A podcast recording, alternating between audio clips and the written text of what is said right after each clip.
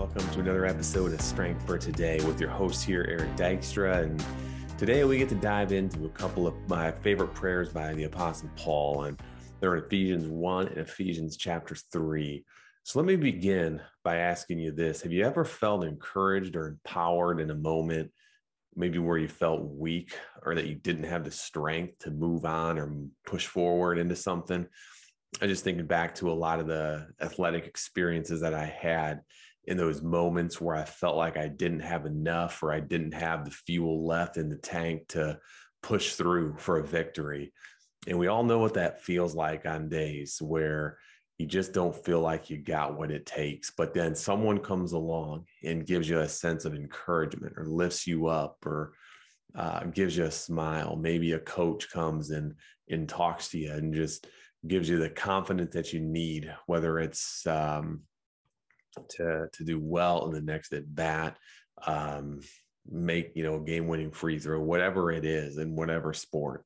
There's many moments in life where we feel weak, but the power of being encouraged and built up gives you the confidence to move forward and progress and also the ability to learn from our mistakes and to recover so that the next time we're in a situation like that, it's not going to defeat us, it's not going to overwhelm us, but we're going to be able to uh, walk through it or compete, whatever the language might be, uh, at a higher level and one where we're going to succeed and we're not going to be defeated in that. And so, in terms of our Christian walk and what we talked about on Monday, that's really what grace does in our lives. Grace lifts us up and comes in in those moments where we feel weak and we don't have anything left to give. Because a lot of times in life, God's miracles and God's breakthrough and victories often comes at our weakest moments where we seem like we hit rock bottom and we are out of ideas, out of our own strength, and we've got to turn to Him and allow Him to be our source of strength in those moments. And that is inc- that's uh, an incredible picture of how God works in our hearts and in our lives when He gives us the strength to carry on because he's like one of those coaches who just believes in you no matter what you've done, no matter how many times you maybe messed up. He's always got his arms open, willing and ready to embrace you. And all we need to do is just come before him and receive that grace with open arms and just receive. So maybe take a minute and just receive God's love and grace, whether that seems hard, far out or, or distant, um, the more we practice receiving it and feeling it and being aware of it, the more it's going to change us, the more it's going to transform us and make us more into his image. That's what grace is. And I believe I've given this definition before, but it's Christ uh, empowering presence living within us, leading our hearts, leading our thinking, leading our seeing and speaking as only He can do, and allowing us, empowering us to become something that we're not. In Corinthians, Paul said, Your grace is sufficient for me.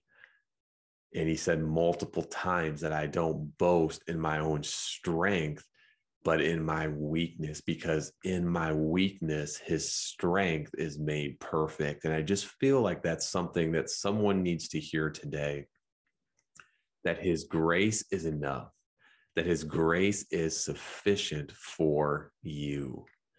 And what I really felt was in my heart to release today was just the words of Paul. And you look at where these prayers came from in his life, where you see him praying for the church, like he does here at Ephesians 1 and 3 for the church at Ephesus, but it goes beyond the people that were in Ephesus at the time, because I've often prayed these and declared these same scriptures over my life. And anybody I work with, I begin to pray these and, you know, insert names of those that are dear to my heart. because in order to say these kind of prayers for other god has to cultivate a sense of love of deep affection in our heart for the people in the places that we're praying for that's what paul had in his heart he was full of love full of truth and full of grace and i believe with everything in me that every ounce of paul really wanted those that he wrote to, those that he ministered to, those that he spoke with and prayed for to experience these exact things that he's talking about. And they're powerful, and I always say dangerous prayers because if you get a hold of them, uh, these prayers, and you get a hold of the message and the truth of what these things are saying, and if we catch them in our spirit, we become very dangerous to the enemy. And I often say it's like going into a competition where, you know, the, the enemy tries to intimidate you, but then your team has to rise up together and stand in their identity, stand in the foundations of the fundamentals that they've learned. And they can't be intimidated by the enemy. And that takes standing in who they know they are. It's the same thing in our walk with Christ. We've got to know who we are and we've got to be full of his grace. And as we're full of his grace, he cultivates his heart in us so that we can pray these kind of prayers for the people God's called us to serve. So let's dive into Ephesians chapter 1 and I'm going to start at verse 15 and I just kind of want to work through these he said, Because of this, since I first heard about your strong faith in the Lord Jesus Christ and your tender love towards all his devoted ones, my heart is always full and overflowing with thanks to God for you as I constantly remember you in my prayers. So, Paul's heart is full of gratitude because of the love he's seen the people live out in the church of Ephesus that he worked with and that he helped build the foundations of. And he says, My heart is always full and overflowing with thanks to God as I constantly remember you. So, this is important for us to do with other people, to think about and be thankful for those that God's brought into our life. And as we're full of gratitude for them, God begins to release uh, a deeper sense of his love towards us and his grace towards us. And we get to experience it now at a deeper level. Not that he gives out more of it, but we just become more aware and we become fully submerged in it, is what I always like to say. And then he prays this. He says, I pray that the Father of glory, the God of our Lord Jesus Christ, would impart to you the riches of the spirit of wisdom and of the spirit of revelation to know him through your deepening intimacy with him.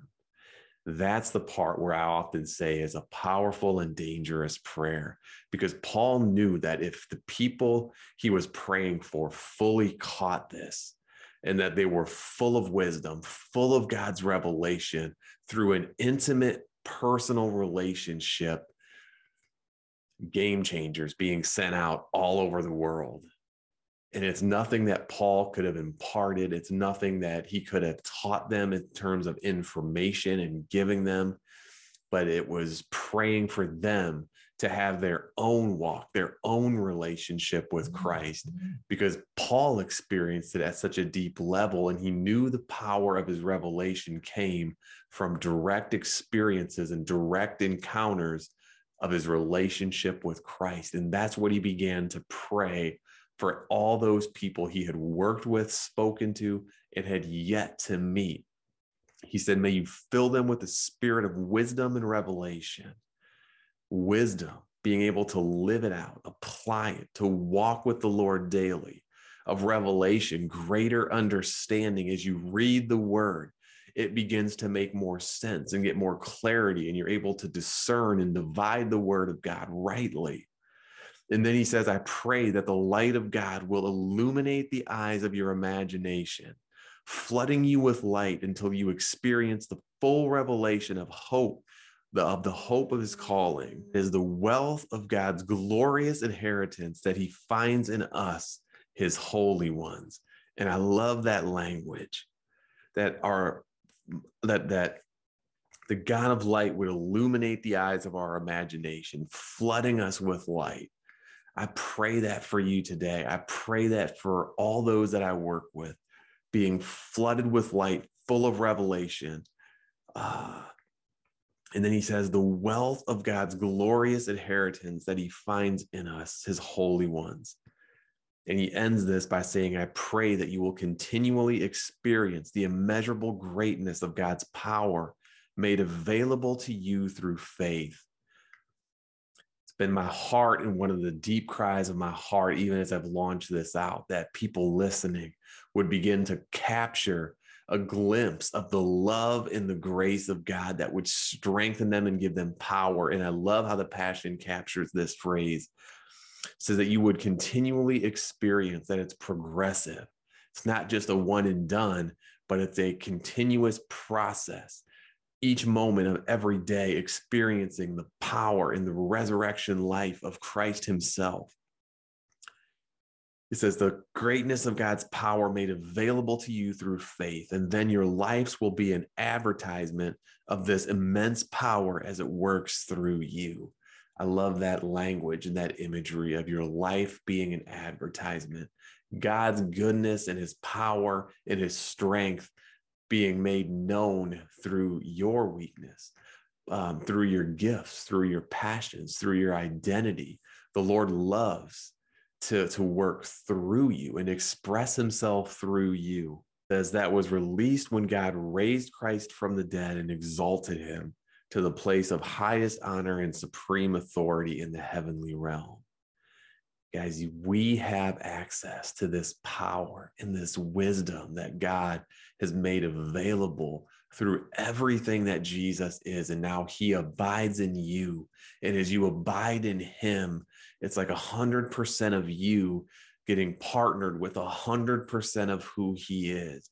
If that doesn't sound like a divine advantage and an unfair advantage in this world, then I don't know what does. But to me, that is great news. And I hope it's great news to you as well. Flip to Ephesians chapter 3 now in verse 14. And Paul prays a similar prayer. And he says, So I kneel humbly in awe before the Father of our Lord Jesus, the Messiah, the perfect Father of every father and child in heaven and on earth. And I pray that he would unveil within you the unlimited riches of his glory and favor until supernatural strength floods your innermost being with his divine might and explosive power.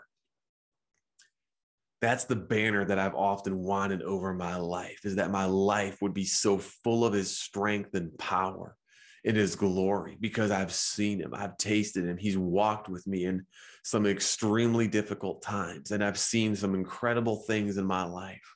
But I know that's not the end. I know that there's more, and I'm always going to push on. And that was the cry in Paul's life in Philippians 3 as well that I haven't obtained everything yet, but I move forward.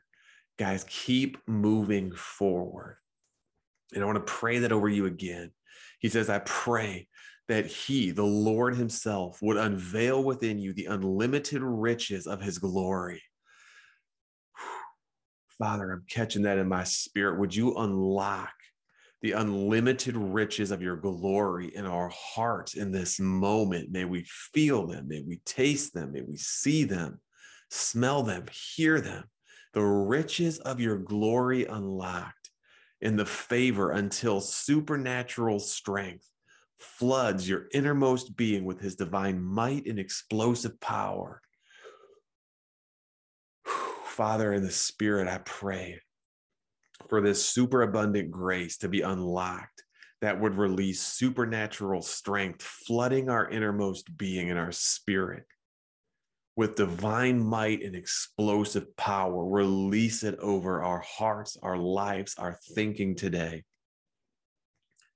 And then he says, then by constantly using your faith, guys, we got to call up this strength daily through our faith, believing that in our weakness, his strength is going to be perfected. So, in those moments of weakness, you can call upon his strength in faith. And it says, the life of Christ will be released deep inside of you, and the resting place of his love will become the very source and root of your life. Oh man, this is ministering in my spirit as I'm releasing it over you today. And I hope you're catching it in your spirit. Lord, do this work in our hearts. Unveil our hearts to your unlimited riches, Lord. And I pray for our faith to rise up in this moment, to be as bold as a lion, as it says in scriptures, with our faith, to approach the throne of God with confidence and boldness.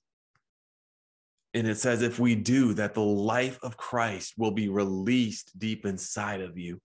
Lord, I'm praying and I'm seeing into the hearts of each person listening or watching today the fullness of Christ being released within them, being unlocked deep inside to encounter you in a powerful and real way. And it says, the resting place of his love. Guys, your heart is the resting place of his love today. And that it will become the very source and root of your life.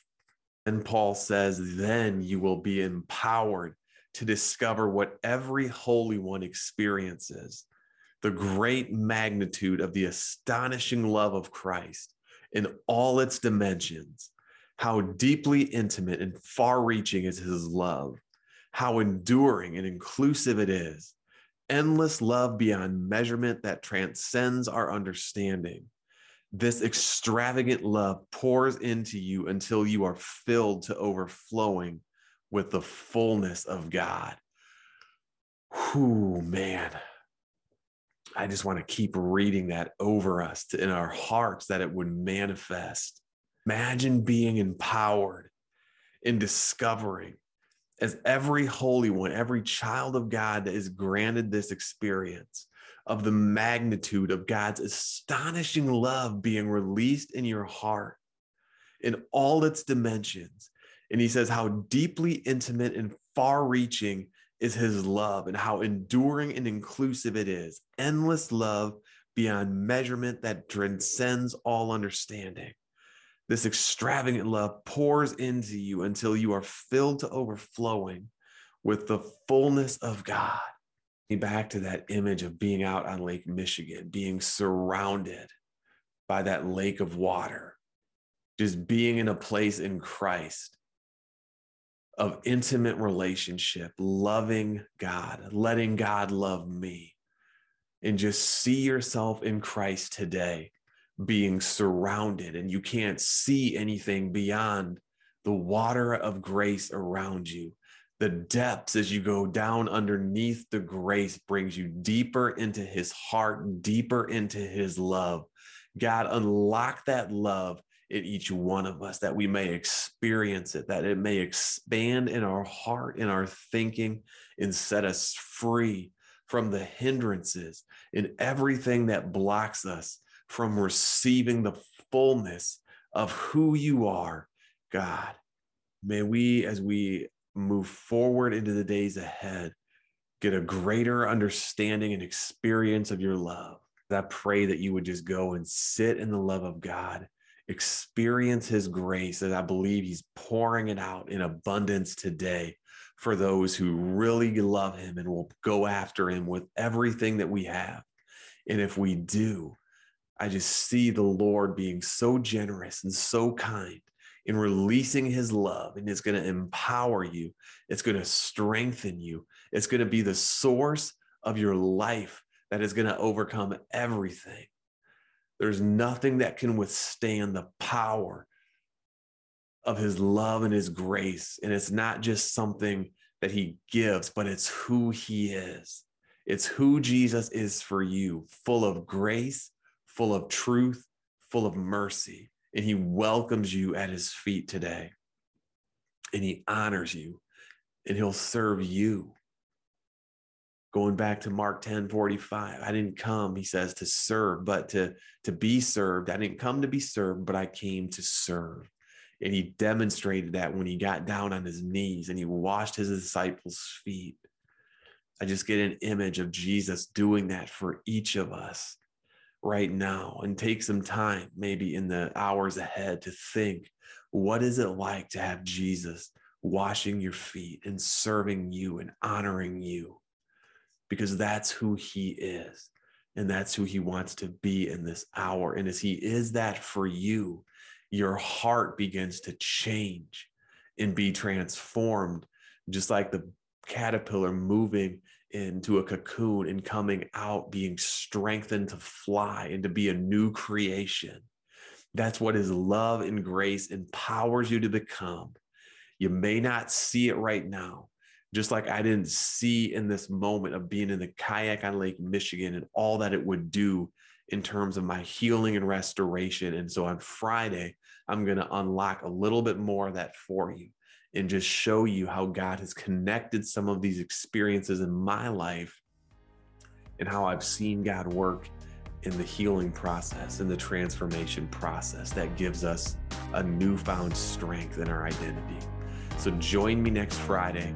But for today, I say God bless and God's strength to you.